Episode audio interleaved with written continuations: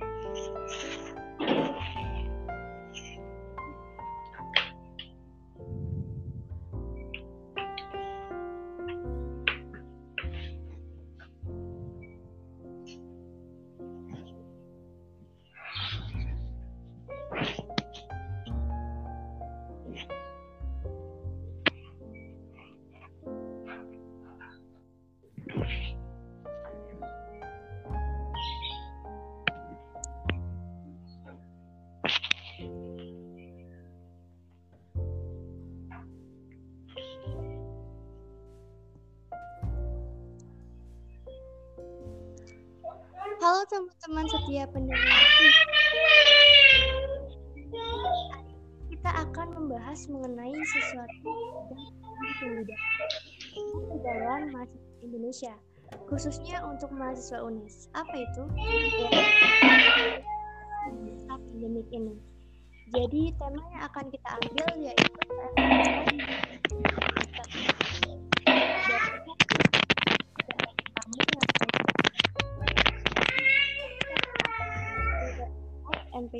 Yaitu dosen prodi pendidikan ilmu pengetahuan sosial, Fakultas Ilmu Sosial UNES yang mempunyai kepala Tara Channel. Wih, bisa sekalian di subscribe nih guys. Selamat siang Bapak Khairul. Ya, selamat siang Mbak Intan dan semua teman-teman semua. Alhamdulillah kabar sehat. Selamat menunaikan puasa Ramadan. Baik yang kedua ada Kak Ramadhani Deniko Raharja, Ketua BEM FIK tahun 2019. Selamat siang Kak, bagaimana kabarnya? Iya, selamat siang. Alhamdulillah keadaannya sehat. Alhamdulillah. Baik, eh, mari kita mulai segmen kali ini, yaitu saya akan memberikan pertanyaan kepada Bapak Khairul. Berasal dari beberapa mahasiswa ONIS. Ya,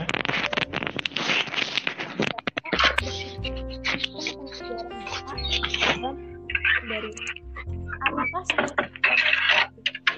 yang memberikan banyak tugas atau saya tidak bisa mendengar pertanyaan Anda ini suaranya hilang. baik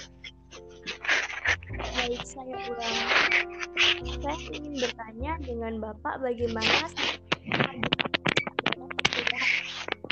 apakah sama dengan bapak dosen lain yang memberikan banyak tugas atau bagaimana Oh ya, kaitannya dengan tugas selama masa COVID ya. ya Pak. Ya saya tidak terlalu banyak ya memberikan tugas karena eh, mengerjakan tugas itu kan bagian dari belajar. Tapi yang menjadi fokus perhatian saya adalah bagaimana anak-anak tetap belajar meskipun mereka sebetulnya mengerjakan tugas tapi semacam apa ya, semacam tidak kerasa kalau saya berikan tugas. Nah, padahal tugas itu sebagian daripada belajar, bukan belajar sebagian daripada mengerjakan tugas. Nah, itu paradigma yang harus kita pahami dulu. Kita tetap membuat sibuk mereka belajar, bukan sibuk mengerjakan tugas, apalagi sampai frustrasi gitu. Nah, seperti itu. Ya intinya tetap belajar dengan tugas yang proporsional, gitu. untuk pertanyaan selanjutnya dari aktivis di UNES nih Pak Mm-mm. Pembelajaran secara online kurang efektif dikarenakan terkadang deadline tugas tidak sesuai, di mana Mhm. materi ditugaskan cukup sulit dan belum disampaikan oleh dosen itu sendiri. Ya. Tambah, UKT yang cukup mahal hanya diisi dengan tugas saja tanpa adanya pemahaman materi. Eh, di dalam melaksanakan perkuliahan baik dalam bentuk offline maupun online kita sudah memiliki proporsi ya artinya memiliki ukuran seberapa besar materi yang akan kita sampaikan seberapa tingkat kesulitan belajar yang akan mereka alami nah sebetulnya kita sudah ukur itu kaitannya dengan apa itu tadi UKT itu kan di luar kewenangan saya untuk menjawab karena itu kewajiban akademik mahasiswa dan kami pun harus juga melaksanakan kewajiban akademik kita mendampingi anak-anak untuk belajar dalam kondisi apa pun termasuk di dalam masa COVID-19 ini begitu. Intinya kami sudah mengukurlah secara proporsional uh, baik mengenai uh, apa itu realitas waktu ya artinya masuk akal atau tidak dan juga kalau saya secara pribadi ya tidak ingin memberikan yang terlalu berat atau porsi yang terlalu banyak untuk mereka karena saya memahami bahwa kesibukan mereka bukan hanya dengan mata kuliah saya saja gitu. Tapi untuk arahan dari um, rektorat atau bagaimana hmm? sistem perkuliahan bagaimana ya Pak? Karena kami kan perguruan tinggi ya di tempat saya jadi setiap dosen itu punya independensi punya kemerdekaan. Tanpa harus diteriakkan merdeka belajar kita pun sudah mencoba untuk membangun kemerdekaan di dalam di dalam pembelajaran kita. Nah kampus itu membuat regulasi dan menyediakan alternatif. Misalkan e, menyiapkan yang namanya sistem Elena itu digunakan untuk perkuliahan secara daring. Namun itu bukan satu-satunya mutlak yang harus dilaksanakan Ya, kampus juga memberi semacam kelonggaran untuk kami bisa memanfaatkan berbagai platform yang ada ya.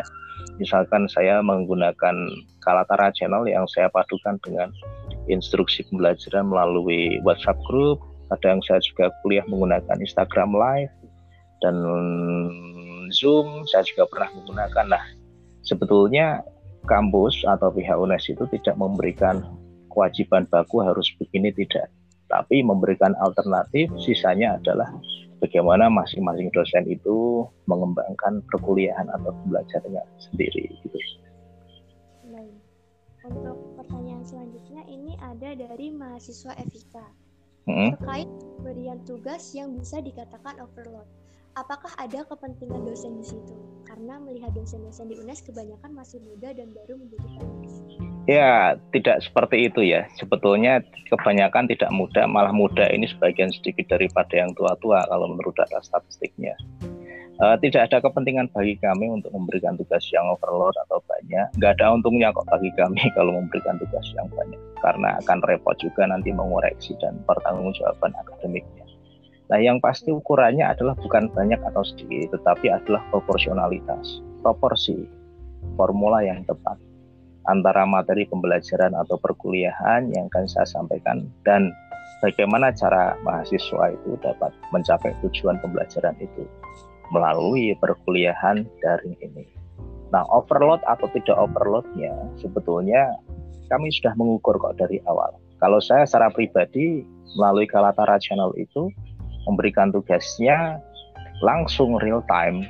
Real time-nya tuh begini, kuliah jam 9 sampai jam 10.40 maka tugas itu diselesaikan dalam kurun waktu itu juga gitu loh. Overloadnya dari mana kan gitu. Overloadnya adalah ya ketika misalkan tugas ditinggalkan. Oke kuliah jam 9 tapi kemudian dikasih kurun waktu sekian hari atau satu minggu. Tapi dengan ukuran baik dosen yang memberikan maupun manajemen waktu mahasiswa yang kurang baik. Nah ini loh. Jangan-jangan ini penyakitnya. Manajemen waktu yang kurang baik terlalu banyak mengeluh daripada menyelesaikan tugas. Uh, Jadi intinya tidak ada kepentingan dosen di situ ya Pak? Oh jelas tidak ada, tidak ada untungnya bagi kita pentingnya apa toh. Baik. Untuk pertanyaan selanjutnya ada dari Kak Oviatun mahasiswa mm -hmm. 2017. Ini mahasiswinya Bapak nih dari FIS. Mm, ya, FIS ya. Satu kata untuk Bapak Ibu dosen yang terlalu berlebihan memberikan tugas ya Pak? Ya subhanallah lah. Harus disyukuri ya pak. Ya apa pun itu yang dilakukan Bapak Ibu dosen Anda, yakinlah bahwa itu bukan bentuk kebencian, bukan bentuk kejengkelan atau bukan bentuk kebrutalannya kepada anak-anak kami semua tidak. Semuanya itu bentuk daripada kasih sayang kami kepada Anda untuk melayani Anda dalam belajar. Nah, kalau bagi saya pribadi, mahasiswa itu adalah ya partner kerja saya. Saya sering kali menyampaikan ini pada anak-anak. Anda adalah partner kerja saya dan saya adalah partner belajar Anda. Nah, paradigma saling mengisi itulah yang nanti membuat pembelajaran enjoy. kelas saya open day dalam arti saya menerapkan pembelajaran yang berpusat pada peserta didik sehingga paradigmanya adalah bukan saya sebagai satu-satunya sumber pembelajaran atau dewa pengetahuan. Semuanya boleh usul kok dalam arti saya sering misalkan oke okay, kita mau belajar ini Anda pengen tahu tentang apa? Anda ingin belajar tentang apa? Nah itulah yang saya katakan sebagai prinsip keterbukaan tapi tetap koridor yang normatif normatif dalam pembelajaran maksud saya gitu Baik kerjasama yang baik lah antara dosen dan mahasiswa. Jadi harus saling memahami ya Pak? Ya pastinya. Karena mau tidak mau kan saya tiap hari berkurumun dengan mereka, mau tidak mau mereka berjumpa dengan saya. Ya kalau tidak didasari dengan saling memahami, kampus akan jadi neraka buat Anda, buat saya juga. Kampusku adalah surgaku kan gitu. Selama kita apa masih berusaha untuk mencari ilmu lah. Jadi, nah, begitu ya betul sekali. Pokoknya jalannya dengan enjoy aja lah, fun, menyenangkan. Pertanyaan selanjutnya nih Pak, ada dari mahasiswa Fakultas Ekonomi UNES. Iya. Yeah. Hanya bagaimana tanggapan tentang dosen yang sudah terhitung sepuh dan selama hmm. Hanya memberikan satu tugas misalnya, dan tanpa memberikan pemahaman materi. Bagaimana dengan hak mahasiswa untuk mendapatkan pembelajaran? Nah, sebetulnya begini ya. Saya sering kali memprovokasi mahasiswa kalau misalkan beberapa kan ya suka cerita sama saya. Kalau misalkan ada yang dikatakan tapi sebagai hak, maka ya itu adalah satu hal yang harus diperjuangkan dalam arti misalkan materi pembelajaran, sumber pembelajaran, kalau misalkan dosen yang bersangkutan kon tidak menjalankan kewajibannya, tidak ada salahnya bagi Anda semua untuk ya berkomunikasilah secara baik-baik. Kalau misalkan tidak bisa dihubungi, ya dihubungi ibu kaprodinya atau bapak kaprodinya, bapak ketua jurusannya, karena itu adalah bagian dari hak kalian. Nah, sebetulnya begini, kalau kaitannya dengan dosen sepuh, itu kan kalau di tempat saya biasanya tim teaching ya. Tim mengajar begitu, antara yang muda dengan yang tua bisa saling memahami lagi kayak tadi, saling mengisi. Mereka pasti sudah banyak makan pengalaman asam garam di dalam dunia perkuliahan, ya maka supply ilmu dari mereka, pengalaman dari mereka kita butuhkan. Nah, kami support dengan teknologi, kami support dengan apa capability atau kemampuan untuk mengakses jaring internet. Seperti itu untuk kerjasamanya. Saya sering kalau misalkan uh, masa COVID ini kan ya kadang-kadang saya ngampus, ya pikat lah gitu.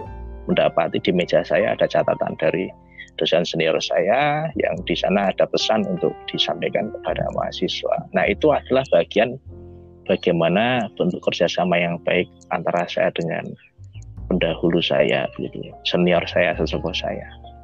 Jadi tidak ada komunikasi yang terputus antara dosen yang sepuh dengan mahasiswa maupun dosen yang muda. Saya tidak tahu ya kalau di tempat atau di jurusan prodi lain seperti apa, tapi pengalaman kami di prodi kami IPS seperti itu. Jadi sangat dibutuhkan inisiatif dari mahasiswanya itu tersendiri ya Pak? Ya betul, kerjasama yang baik ya di antaranya inisiatif itu. Mahasiswa berinisiatif, dosen juga punya inisiatif, saling berinisiatif lah. Hmm. Iya, saling melengkapi lah. Mm -hmm. Ini ada dari mahasiswa FIK UNES. Yeah. Dalam implementasi pembelajaran daring tersebut, tidak semua mahasiswa dapat mengakses dengan baik hal yang paling banyak dijumpai lantaran terkendala masalah internet. Yeah. Bagaimana Bapak menyikapi hal tersebut atau bagaimana cara Bapak mengatasi jika itu terjadi pada mahasiswa Bapak? Uh, pengalaman saya selama mengelola perkuliahan di masa COVID ini, saya tidak menjumpai mahasiswa yang tidak bisa tidak mengakses internet. Di prodi saya, alhamdulillah semuanya bisa mengakses internet meskipun dengan kecepatan yang berbeda-beda. Saya ketika kuliah jam 9, jam 11, jam 7, jam 1, jam 3, real time semuanya. Jadi setiap perkuliahan saya selalu memberikan sapaan yang berbeda-beda, satu rambel, satu hari. Selamat siang kaum rebahan, selamat siang kaum gelundang-gelundung, selamat sore kaum pengamat jam dinding, selamat sore kaum perindu adzan maghrib dan lain sebagainya. Saya punya banyak sekali sapaan ya seperti itu.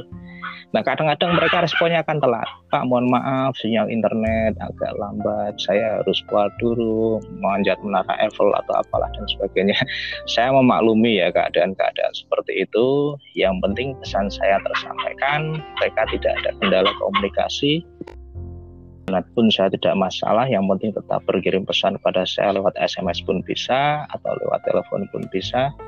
Jadi satu variabel sajalah internet itu menurut saya. Nah kemudian bagaimana Pak ketika misalkan pembelajaran menggunakan Kalatara Channel sementara mereka tidak bisa langsung menyaksikan. Nah tentunya dengan catatan khusus selama pengakuannya bisa mengakses internet maka itu tetap bisa diselenggarakan meskipun tidak real time seperti teman-teman yang lainnya. Gitu. Kan terlihat nanti di komentar kolomnya itu jam berapa, jam berapa kan kelihatan kemarin saya sempat menemukan kasus di mana ketika sedang melaksanakan UTS mm. itu ada beberapa mahasiswa yang telat untuk mensubmit tugasnya dan yeah. hal tidak mendapatkan toleransi dari uh, bapak ibu dosennya itu bagaimana? Ya saya tidak tahu tidak tahu persis ya karena menurut saya sendiri pun yang namanya pembelajaran analisis kebutuhan kita juga harus memahami kondisi anak-anak didik kita mahasiswa kita kalau selama pengakuan kita akan komunikasi intensif ya di grup WhatsApp. Sementara tidak ada kendala atau sementara tidak ada masalah ya maka boleh saja bisa jadi dosen menerapkan aturan seperti itu. Tidak ada toleransi waktu pengumpulan. Misalkan satu minggu nih ya harus satu minggu selesai atau berapa hari ya harus berapa hari itu selesai. Karena saya yakin pun dosen ketika memberikan tugas dan lain sebagainya itu sudah ada ukuran realistisnya secara pengerjaan waktu maupun kemampuan mahasiswa. Nah, kalau saya UTS saya seperti itu tadi, misalkan saya sampaikan mereka tidak ada kendala masalah komunikasi, ya maka saya katakan hari sekian, paling lambat jam sekian, semuanya dikumpulkan secara kolektif melalui email.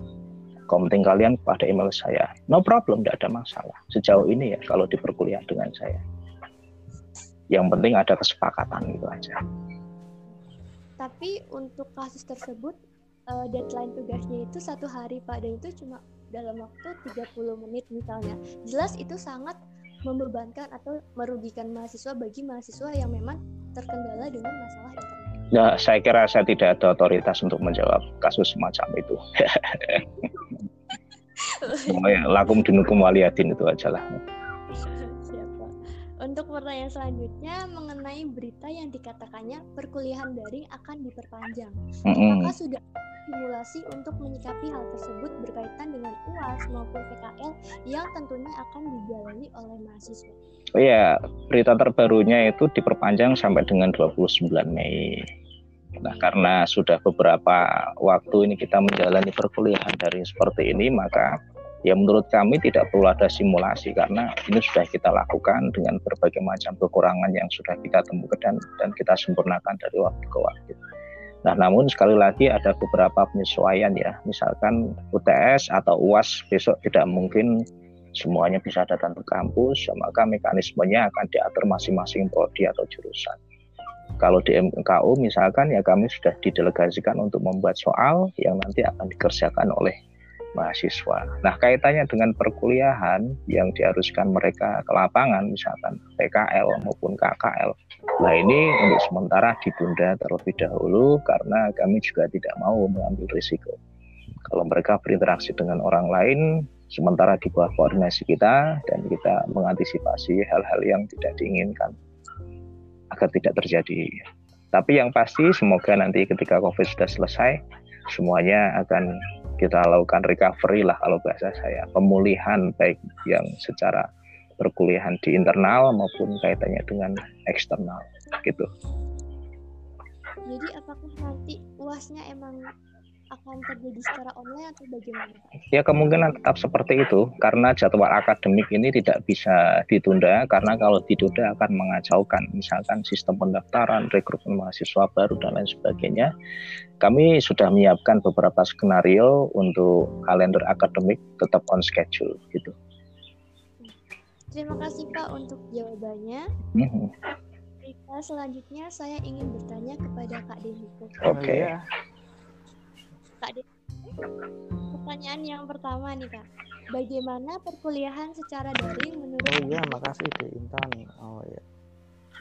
Eh, kalau saya sih memandang sih ya untuk perkuliahan daring dan sebagainya ini kan sebenarnya saya pikir ini suatu macam percepatan teknologi ya. Percepatan teknologi yang memang bukan dipaksakan sih tapi memang ya dinamika kehidupannya yang sekarang memaksa karena kan ya mungkin beberapa mungkin ada referensi di di luar gitu di perkuliahan di luar itu juga sebenarnya sudah menerapkan sistem seperti ini gitu.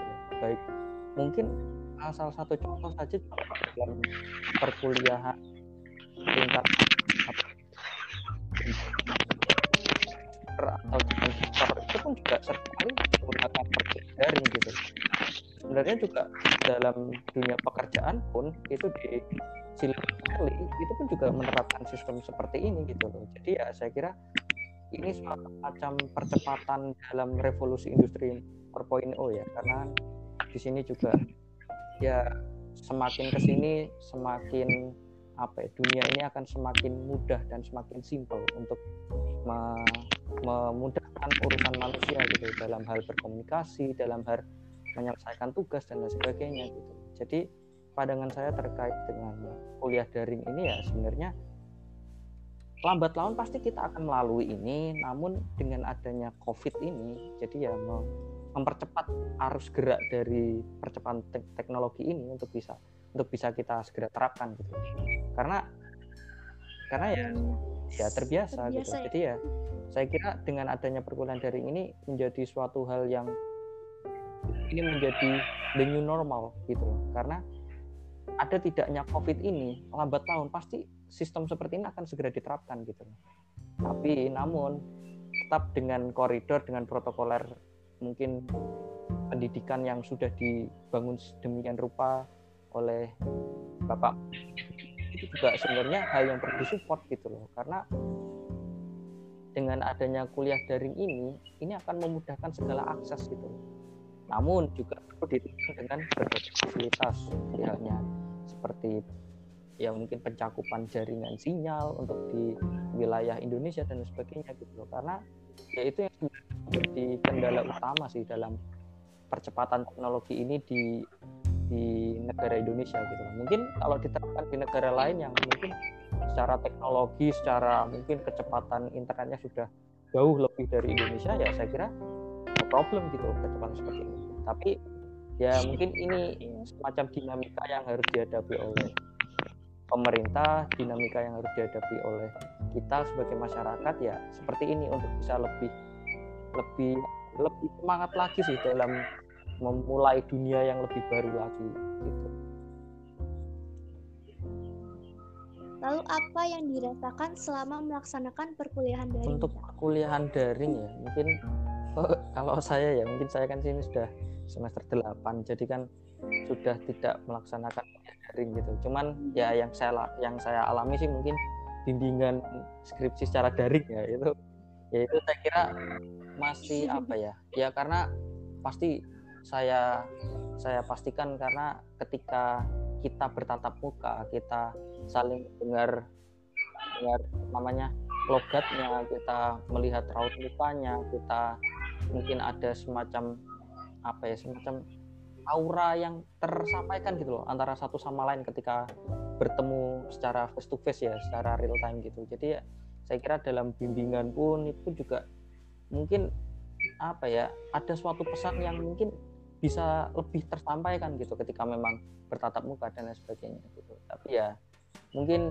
dinamikanya seperti ini ya saya kira ya ini hal yang perlu kita biasakan perlu kita kita sesuaikan dengan keadaan saat ini gitu tapi untuk kabar perkuliahan sih mungkin beberapa adik-adik tingkat gitu ya yang pernah ya mungkin masih kontak-kontakan dengan saya masih komunikasi dengan saya itu juga ya itu tadi terkendala dengan ya pemahaman mungkin ada beberapa dosen yang tidak memberikan pemahaman materi jarang melakukan kegiatan apa namanya pengajaran secara online tatap muka via tiba-tiba tugas tiba-tiba dan sebagainya itu pun juga ya saya kira kurang sesuai sih kurang kurang baik lah untuk dilaksanakan gitu loh. Karena ya mungkin dari ilustrasinya Pak Khairul tadi mungkin Pak Khairul ini salah satu dosen yang sangat bijaksana gitu sangat sangat sangat milenial gitu. sangat milenial gitu. Saya katakan sangat milenial karena menggunakan banyak platform dan lain sebagainya gitu ya benar dengan apa yang dikatakan Pak Khairul tadi. Guru senior atau dosen senior ini ya sebagai supplier sebagai supplier materi karena berasal dengan pengalamannya dan dengan mungkin ilmu yang sudah dikuasai menjadi spesifiknya gitu. Dan sebenarnya peran dosen-dosen muda itu ya memberi fasilitas menyambungkan antara mahasiswa kepada dosen ini untuk bisa tetap saling berkomunikasi bersaling berinteraksi jadi saya kira akan lebih afdilnya sih ketika kuliah itu memang dilaksanakan secara tatap muka walaupun menggunakan aplikasi tetap ada pesan yang tersampaikan gitu satu sama lain gitu karena apa pun itu kondisi yang ada tetap ketika penggunaan teks dan juga menggunakan via audio atau via suara dan sebagainya itu pasti akan ada pesan yang mungkin tidak tersampaikan atau ada pesan yang mungkin miss gitu seperti itu. Jadi ya saya kira lebih baik menggunakan ya suara dan lain sebagainya gitu. Karena mungkin satu kalimat itu kita baca gitu sekitar 10 detik dan lain sebagainya. Tapi ketika kita ucapkan hanya dua detik atau tiga detik gitu jadi ya ya lebih lebih fleksibel lagi sih mungkin saya kira untuk perkuliahan daring online seperti ini untuk di UNES ya untuk di seperti itu. Gitu. Untuk kendala apa saja yang dialami selama melaksanakan perkuliahan kendala sih mungkin yaitu tadi ya untuk akses ya akses internet dan kecepatan internet untuk masing-masing daerah ya. Dan juga mungkin saya katakan uh, apa sih namanya hardwarenya. Hardwarenya itu juga kadang ya perlu menyesuaikan juga gitu. Karena ya tidak bisa dipungkiri tidak bisa di kita generalisir secara besar bahwa kegiatan perkuliahan ini harus dipukul rata dengan mekanisme yang seperti ini, seperti ini, seperti ini. Jadi dengan tadi cerita dari di Intan mengatakan tadi ada cerita cerita dosen tidak ada toleransi dan lain sebagainya gitu ya mungkin ya benar kata Pak Pak Khairul tadi ya subhanallah lah ya, ya inilah dinamika yang harus kita hadapi dan sebagainya. Tapi benar kita harus tetap menyuarakan atau kita harus berperilaku kritis dan lain sebagainya untuk bisa menyampaikan. Ya, tapi dengan koridor dengan tata krama yang mungkin sudah diatur gitu. Jadi ya saya kira tetap harus bisa berjalan lah apa yang menjadi kewajiban apa yang menjadi hak dari mahasiswa itu sendiri. Ya, gitu. itu sih dari lalu ya lalu apa pendapat kakak mengenai perkuliahan daring uh, untuk perkuliahan daring yang diperpanjang ya mungkin uh, mungkin tadi uh, tadi saya dengar dari Pak Koirul diperpanjang sampai 29 Mei ya. Cuman ya alhamdulillah kemarin saya yeah. juga ikut uh, koordinasi karena saya sekarang juga masih di lembaga organisasi ya kemarin ada koordinasi akan diperpanjang lagi menjadi 19 Juni. Karena dengan adanya mekanisme pada sampai 11 Juni ini itu akan ada apa namanya namanya ujian akhir semester secara online gitu. Dan untuk kalender akademik yang biasanya ada minggu tenang itu akan dihapuskan gitu. Minggu tenang ini akan dipangkas untuk bisa dilaksanakan pe perkuliahan apa untuk ujian akhir semester secara tapi tetap yang menjadi sorotan di sini adalah bagaimana perkuliahan daring ini tetap bisa memberikan efisiensi dari setiap materi-materi yang istilahnya yang dibutuhkan oleh mahasiswa ya. Istilahnya kan tiap mahasiswa itu kan tiap semesternya itu kan pasti ada tingkatan untuk penguasaan materi dan lain sebagainya. Dan itu yang sebenarnya perlu ditekankan gitu loh. Apakah dengan adanya ujian online istilahnya ujian sem akhir semester secara online ini apakah memberikan impuls gitu. Mahasiswa kita, kita benar-benar menerima pemahaman materi yang secara secara ya secara itulah secara benar gitu.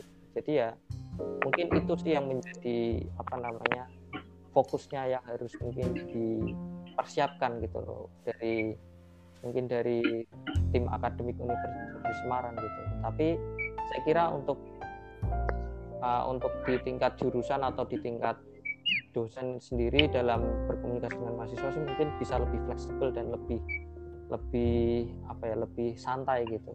Cuman kan yang mungkin menjadi pikiran saya itu karena kemarin dapat cerita-cerita dari adik-adik adik-adik yang mau apa namanya ujian MK nah MK itu kan itu kan ya bukan wilayah dari internal jurusan gitu. Jadi saya kira perlu ada mekanisme yang dalam penyiapan perkuliahan daring yang diperpanjang ini gitu. Karena tidak menutup kemungkinan juga kemarin ada spekulasi juga dari pihak rektorat bahwa nanti dalam mahasiswa baru periode berarti mahasiswa baru angkatan 2020 ini nanti akan melaksanakan juga kuliah ini juga secara online di rumah masing-masing gitu. Dan kegiatan program pengenalan akademik juga online gitu. Ya itu menyesuaikan nanti sih dengan apa namanya dinamika yang ada di Indonesia saat ke depannya gitu loh seperti apa. Karena ya kita tidak ada yang bisa memprediksi siapa tahu tiba-tiba nanti malam atau besok pagi ada hujan yang ternyata berupa dan itu kan kita yang tidak tahu mujizat seperti apa yang akan di akan terjadi. Jadi ya saya kira Eh, persiapan-persiapan yang harus dilaksanakan itu di diperhitungkan secara matang dan juga mungkin ada komunikasi secara secara menyeluruh kepada mungkin ke sampai ke bagian grassroots sendiri yaitu di tataran kita sebagai mahasiswa sendiri. Dalam pengaplikasian ini nanti seperti apa ya mungkin seperti itu sih kalau untuk perkuliahan online yang diperpanjang jadi ya disiapkan saja segala macam dinamikanya. Mental ya? Ada nggak sih kak sesuatu yang kakak harapkan untuk dirubah dari sistem hmm, perkuliahan mungkin dari ini? harapan dari sistem perkuliahan daring ini ya mungkin lebih ke itu sih. Mungkin kalau untuk saya ya yang mungkin di disiplin ilmu olahraga ini kan banyak kegiatan-kegiatan atau istilahnya perkuliahan itu kan secara praktek gitu. Jadi saya kira dengan perkuliahan daring ini Iya. uh, sebagai saya ambil contoh aja mungkin perkuliahan sepak bola gitu. Ketika dilaksanakan daring seperti apa gitu loh dalam permainan sepak bola itu? Juga merupakan orang-orang yang untuk ber, bisa menjadi permainan sepak bola gitu loh jadi oh iya. Lewat PS Iya, aja enak virtual itu ya, ya.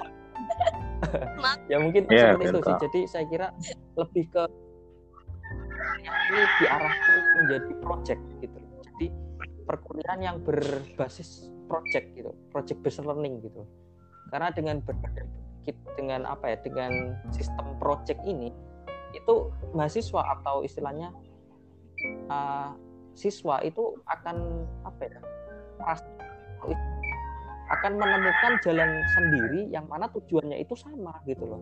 Mungkin untuk di bidang eksakta mungkin itu kurang kurang bisa ya karena proses itu kan sudah menjadi tolak ukur dalam penilaian gitu. Tapi kalau di dalam uh, apa namanya kuliah yang Zoom atau yang sosial seperti itu ya sebenarnya mencapai tujuan yang sama tapi dengan sistem sistematika yang mungkin sesuai sesuai disesuaikan dengan kapasitas atau kualitas dari mahasiswanya itu sendiri gitu. Jadi itu sendiri. Jadi kegiatan-kegiatan yang mungkin arah tujuannya itu atau istilahnya pemahaman materinya menuju ke titik ini misalnya uh, bagaimana sih cara mahasiswa ini memahami sistem kerja aerob dan anaerob di istilahnya di dalam tubuh manusia gitu. Mungkin itu salah satu pelajaran anatomi ya begitu ya itu ya mungkin dengan cara mungkin menerapkan project gitu loh. Beberapa mungkin uh, beberapa dosen yang ya yang komunikasi dengan saya yang juga ya berteman gitu istilahnya dosen muda juga berteman dengan saya. Itu menerapkan seperti halnya mahasiswa itu diberi tugas untuk ya mungkin mereka melakukan aktivitas olahraga kemudian mengukur tensinya mengukur detak jantungnya kemudian mengukur apa namanya pembakaran kalori terus kemudian mereka menerapkan apa namanya tabel gizi itu dari sistem makanan yang dia makan kemudian nanti endingnya seperti apa. Nah itu saya kira akan menjadi sebuah hal yang lebih apa ya lebih lebih kekinian gitu loh dan lebih lebih terarah gitu lebih tercapai tujuan dari pembelajaran atau pemahaman materi yang akan dicapai gitu loh dalam dalam apa istilahnya indikator belajarnya itu juga perlu melalui sistematika mekanisme yang seperti ini yang sudah dirancang oleh pengajar gitu. Jadi saya kira lebih perbanyak mungkin istilahnya perkuliahan yang berbasis project based learning sih karena akan memberikan imajinasi-imajinasi yang lebih terbuka lagi kepada mahasiswa-mahasiswa gitu untuk bisa menyelesaikan apa yang harus menjadi tanggung jawab dari pemahaman sudah diberikan oleh dosennya seperti itu. Iya sih menyesuaikan dan juga ya harus relate sih apa yang menjadi apa namanya fokusnya itu untuk bisa dicapai gitu.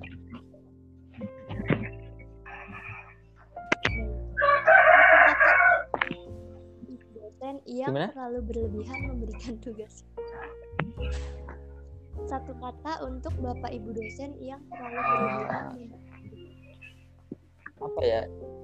Ya mantap lah, mantap gitu. ya. Nggak nggak bisa dipungkiri juga gitu. Kadang mahasiswa itu kan juga dan sebagainya. Cuman ya itu tadi sih. Manajemen manajemen waktu mahasiswa sendiri yang juga harus disesuaikan dan gitu.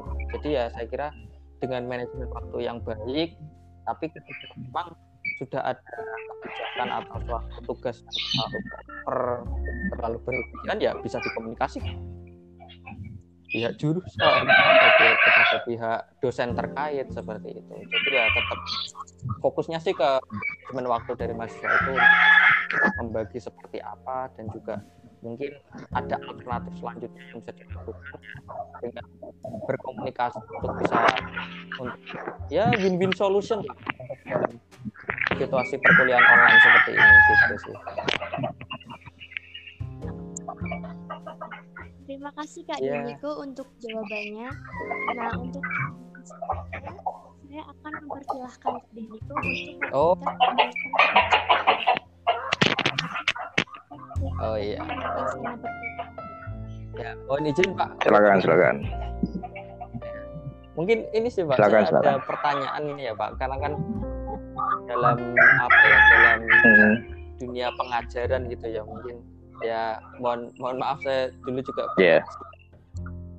tempat PPL jadi saya kira apa ya kegiatan mengajar mengajar apa belajar mengajar itu kan antara dua insan yang saling ber bertukar pikiran gitu loh. Jadi saya kira dengan adanya perkuliahan daring ini uh, pesan yang berasal dari perasaan gitu dan mungkin yang berupa dari hati untuk bisa disampaikan kepada siswanya itu kira-kira seperti apa Pak? Ada tanggapan nggak Pak kira-kira dalam ya seni dalam mengajar gitu Pak?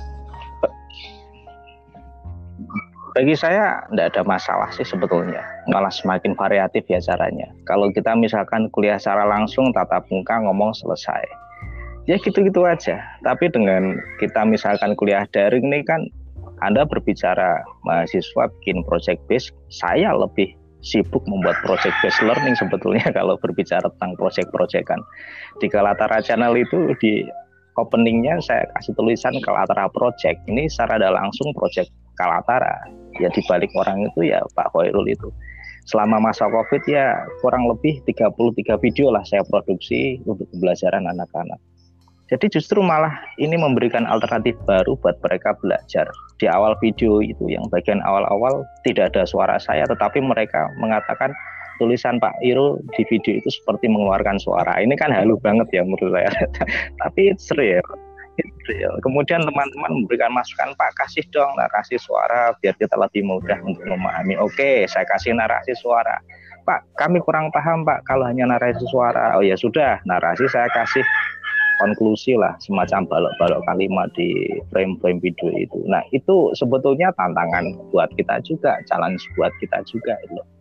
Kalau menurut pribadi saya justru malah celah untuk makin berkembang, celah untuk kami semakin apa ya menjiwai seni mengajar kami karena secara soft skill kami dulu tidak dibekali semacam itu secara teknis di perkuliahan magister atau di sarjana. Ini ini adalah keterampilan yang menurut saya bagi dosen maupun bagi mahasiswa yang bisa ditambahkan.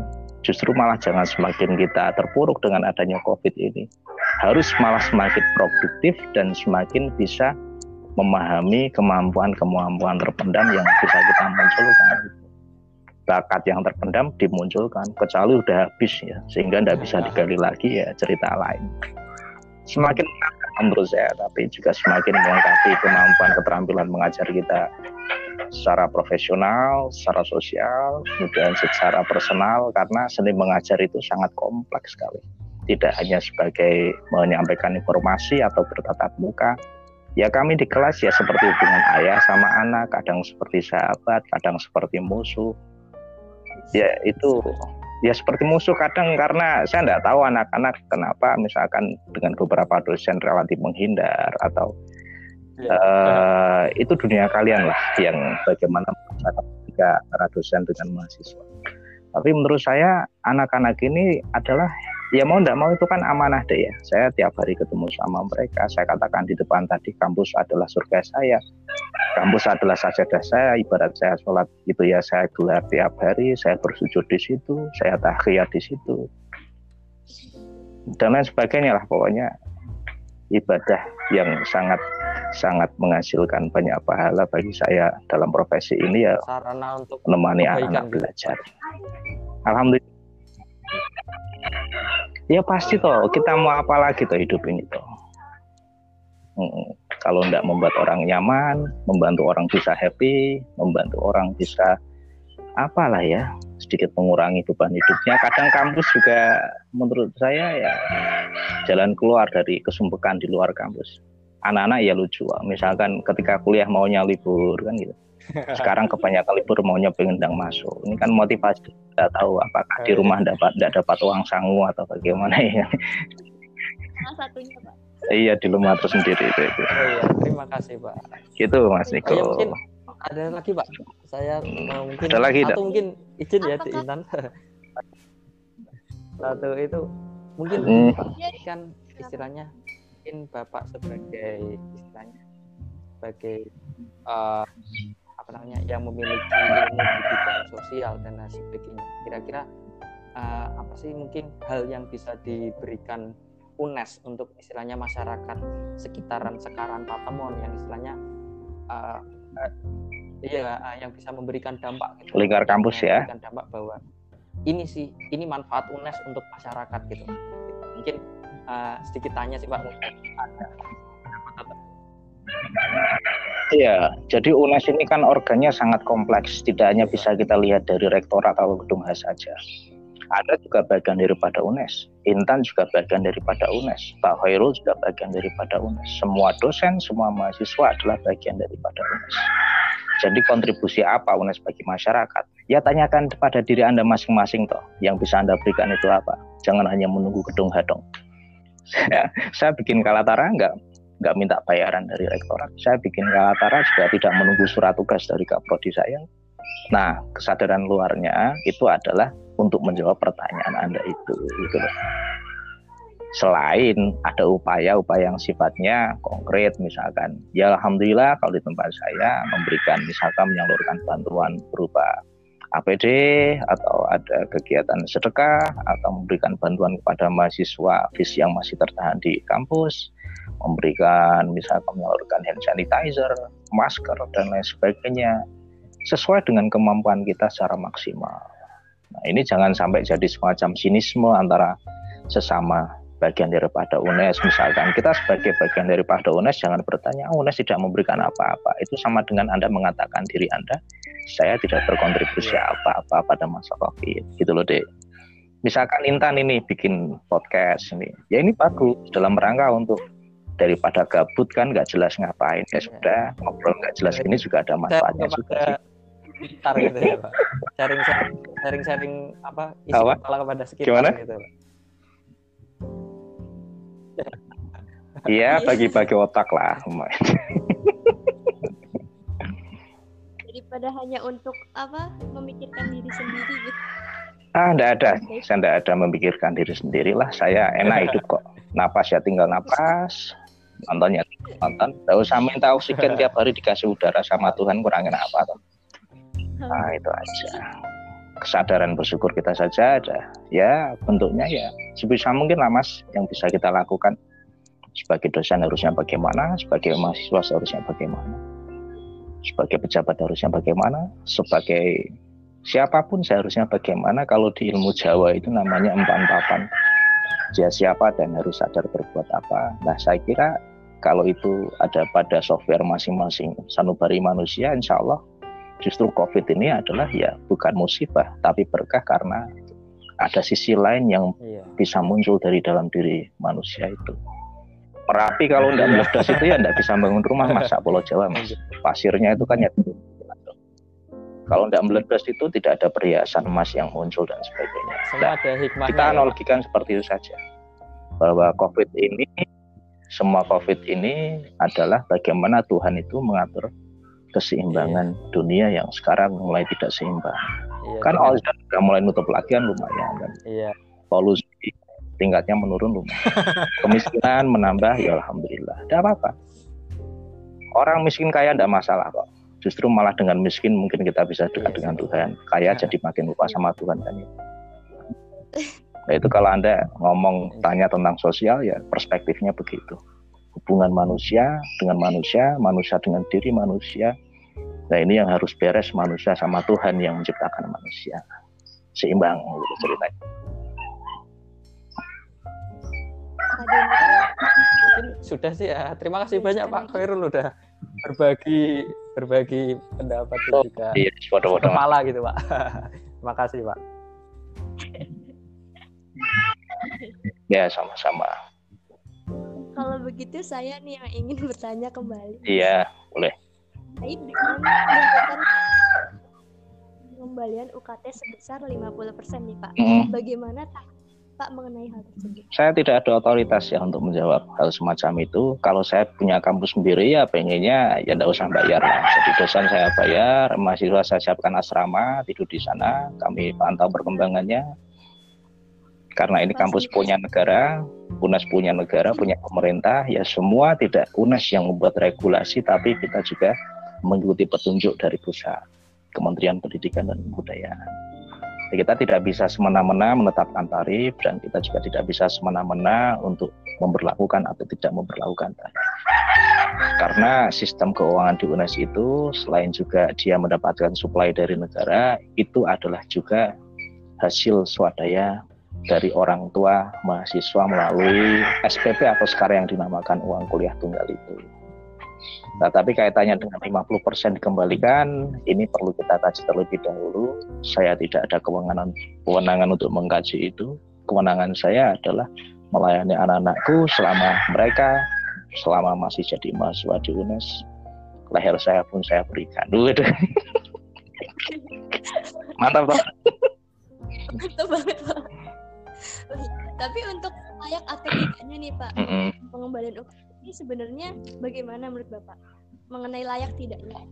layak tidaknya kan saya tidak punya ukuran deh ya karena sekarang kan begini taruhlah ada BLT 600 ribu gitu. orang kan sekarang mendadak menjadi miskin entah itu miskin secara sesungguhnya karena tidak punya pekerjaan atau sebetulnya uangnya masih cukup tapi kemudian mengaku miskin itu kan juga problem nah sesungguhnya kan begini perlu ada keseimbangan kesadaran antara berbagai pihak baik pemerintah maupun masyarakat bagaimanapun juga UNES ini adalah lembaga pemerintah, punyanya pemerintah.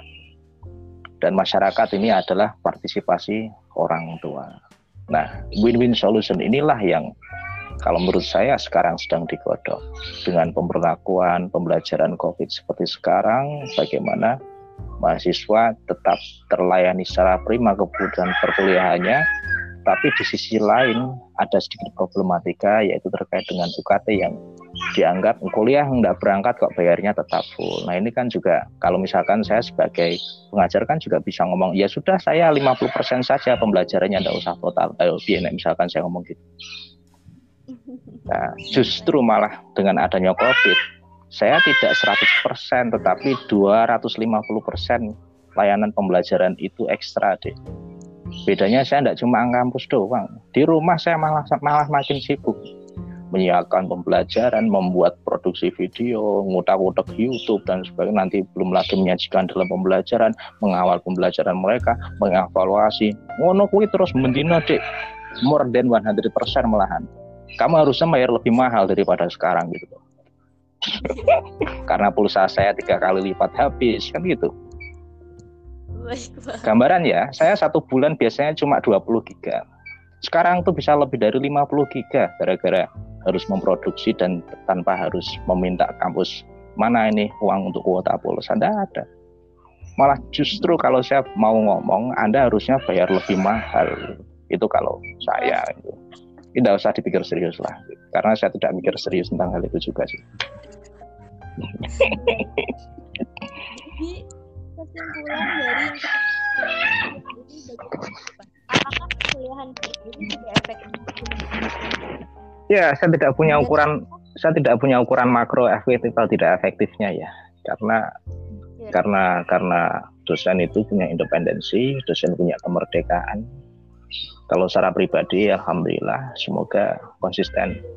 Ini bisa diteruskan cara-cara yang baik ini yaitu di masa depan kalau nanti sudah pulih semuanya malah bisa memberi kontribusi ketika pembelajaran sudah normal kembali seperti sedia kala.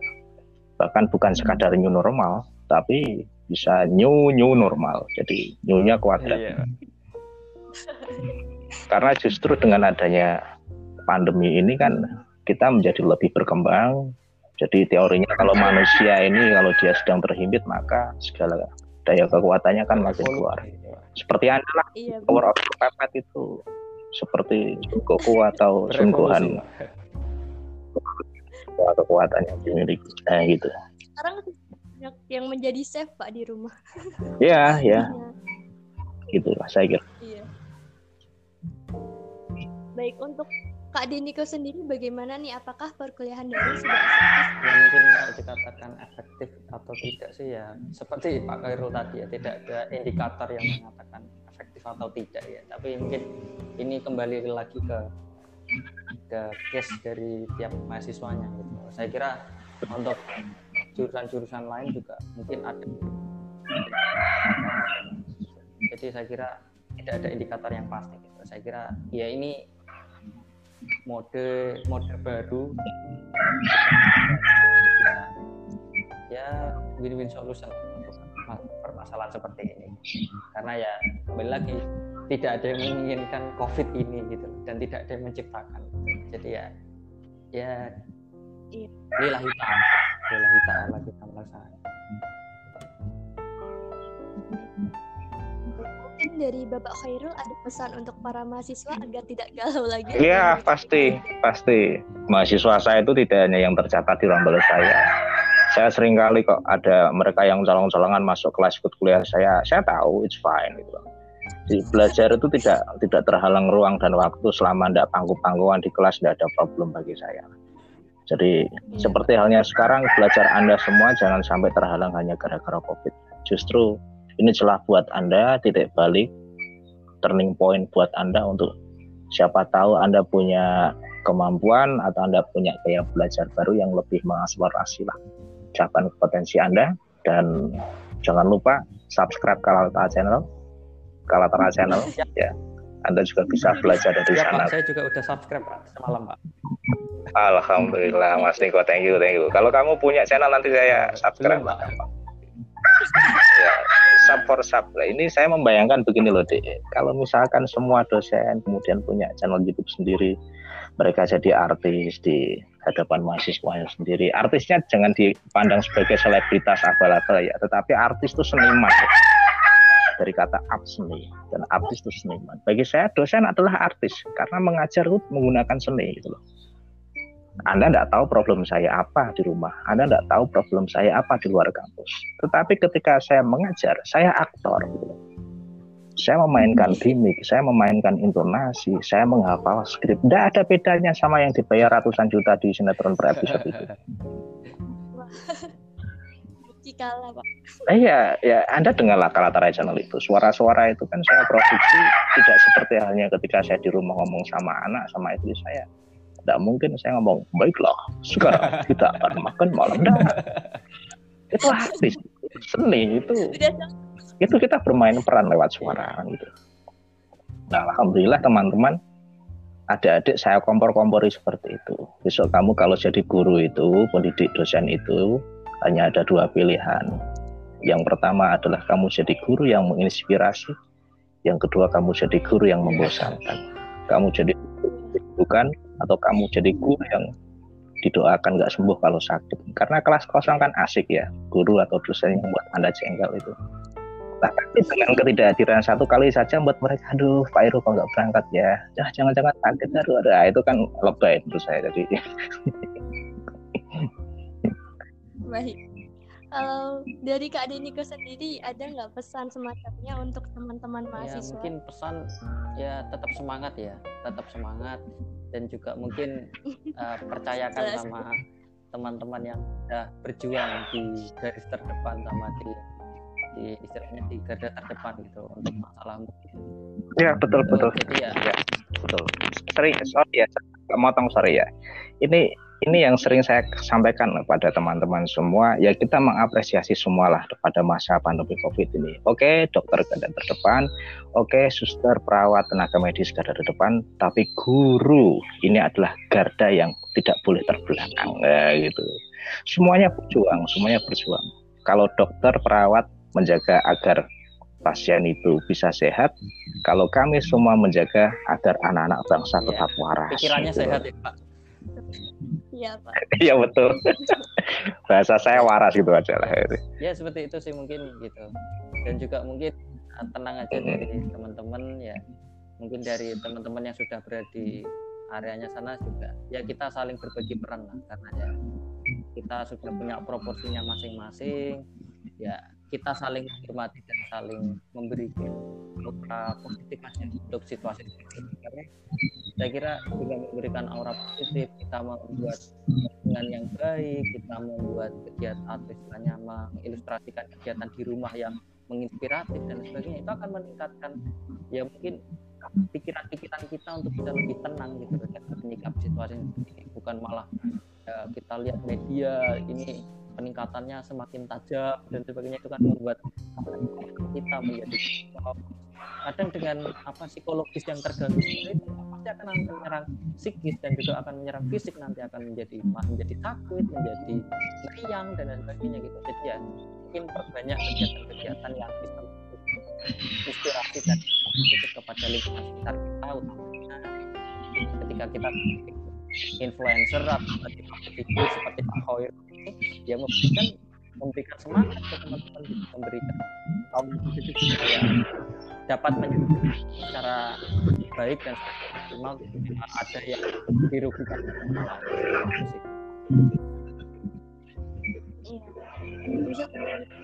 Iya. Oke, baik. Terima kasih Bapak yeah. Fayyad yeah. dan Kak. Sama-sama. Baik, mungkin podcast hari ini sampai di sini saja. Ya, saya akan sedikit menyimpulkan dari podcast kali ini, yaitu di masa pandemi seperti sekarang ini memang sulit untuk semua orang dari segi ekonomi maupun akademik. Dan dari segi akademik, baik untuk Bapak Ibu dosen dan juga tentunya pembelajaran harus terus berlangsung. Untuk menyikapinya, memang banyak teman dari mulai memberikan tugas sebagai pengganti maupun mau melakukan meeting secara online itu semua dalam mengajar. Namun di sisi lain juga terkadang memberatkan bagi mahasiswa lockdown dan sebagainya. Ditambah tugas yang yang dapat menghambat perkuliahan. Sehingga perlu ada ada kegiatan yang bertujuan untuk menghindari penyebaran COVID-19 mengakibatkan penurunan kesehatan baik itu mental maupun fisik yang diikuti dengan penurunan sistem imun dan untuk negara yang baik harus menaati peraturan pemerintah untuk tidak melakukan aktivitas di luar yang dan tidak terlalu dan tetap jaga kesehatan. Baik, mungkin itu saja yang dapat saya sampaikan. Dan Kak Dini. Iya, sama-sama. Terima kasih memberikan untuk bisa mengisi podcast ini. Semoga bermanfaat dan stay safe untuk semua. Terima kasih.